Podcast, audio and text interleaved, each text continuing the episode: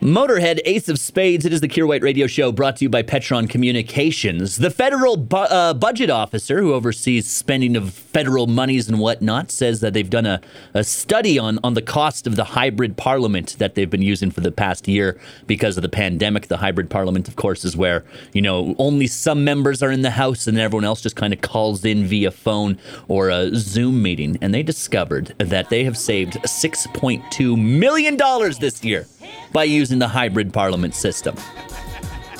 So, not only that, probably reduces travel pollution, things like that. It's better for the environment, not having the MPs flying all over the place, saving all that cash by not having them in the house. I say after this pandemic's done, we maintain this exact same hybrid policy.